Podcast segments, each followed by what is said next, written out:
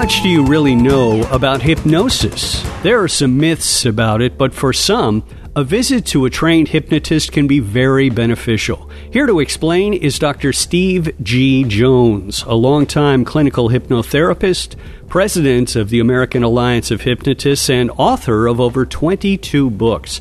Doctor Steve, what are some of the biggest misunderstandings people have about hypnosis?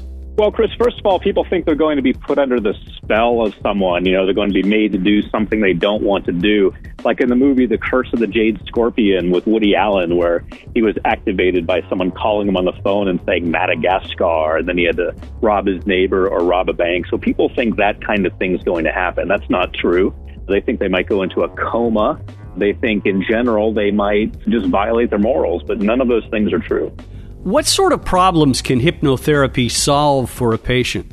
Hypnotherapy is helpful for anything in which the mind is involved, the subconscious mind. So any habits that people have that they want to get rid of, or maybe good habits that they want to have that they don't have, we can install those. Briefly, what happens in a hypnosis session? Do you swing a pocket watch back and forth? What exactly goes on? No, that kind of stuff, that's done by a few of my friends in Las Vegas on the stage.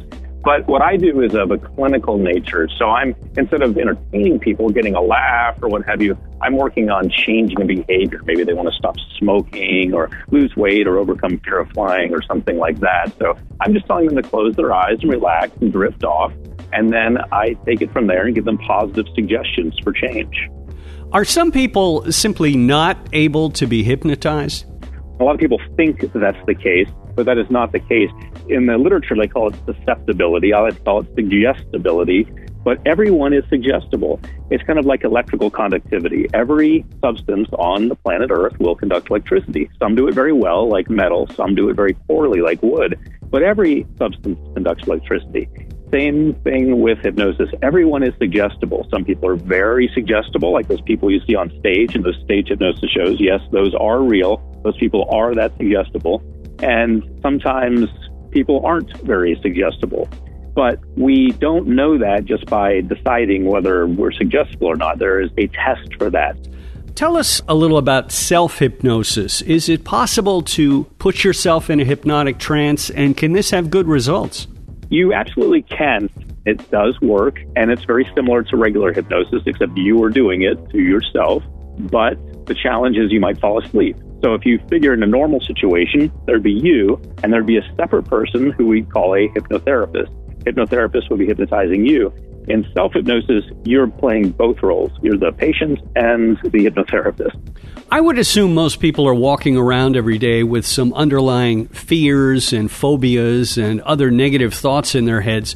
They may not even be aware of these things, which could be limiting their progress. Is this something that hypnosis can resolve? Oh, absolutely. You have to want to change. I'm not saying that hypnosis itself, the procedure, is dependent on that so much. I'm saying a person's never even going to use hypnosis or go to a hypnotherapist if they don't want to change in the first place. What would be an example of the sort of subconscious blockage that a trained hypnotherapist could deal with? Well, it would be anything such as limiting beliefs, you know, limiting beliefs about money, limiting beliefs about weight. You know, people think they can lose a certain amount of weight and then not lose beyond that. Anything related to confidence, a lot of times creativity. I use hypnosis myself for creativity. It's really anything where the subconscious mind is involved, so that leaves it open to a wide variety of different applications and possibilities. Are there any risks in being hypnotized? For example, could you get stuck in a hypnotic trance and not wake up?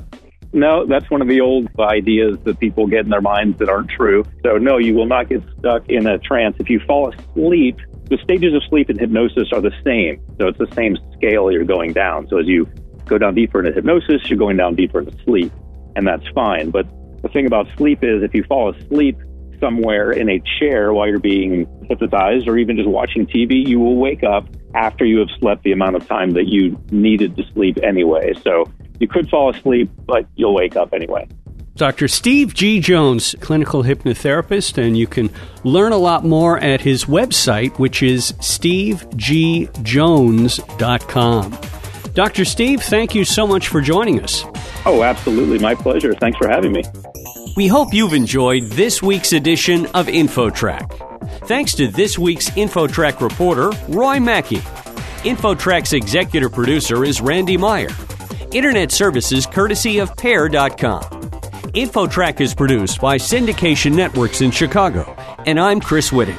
Till next week, thanks from all of us for tuning in to InfoTrack.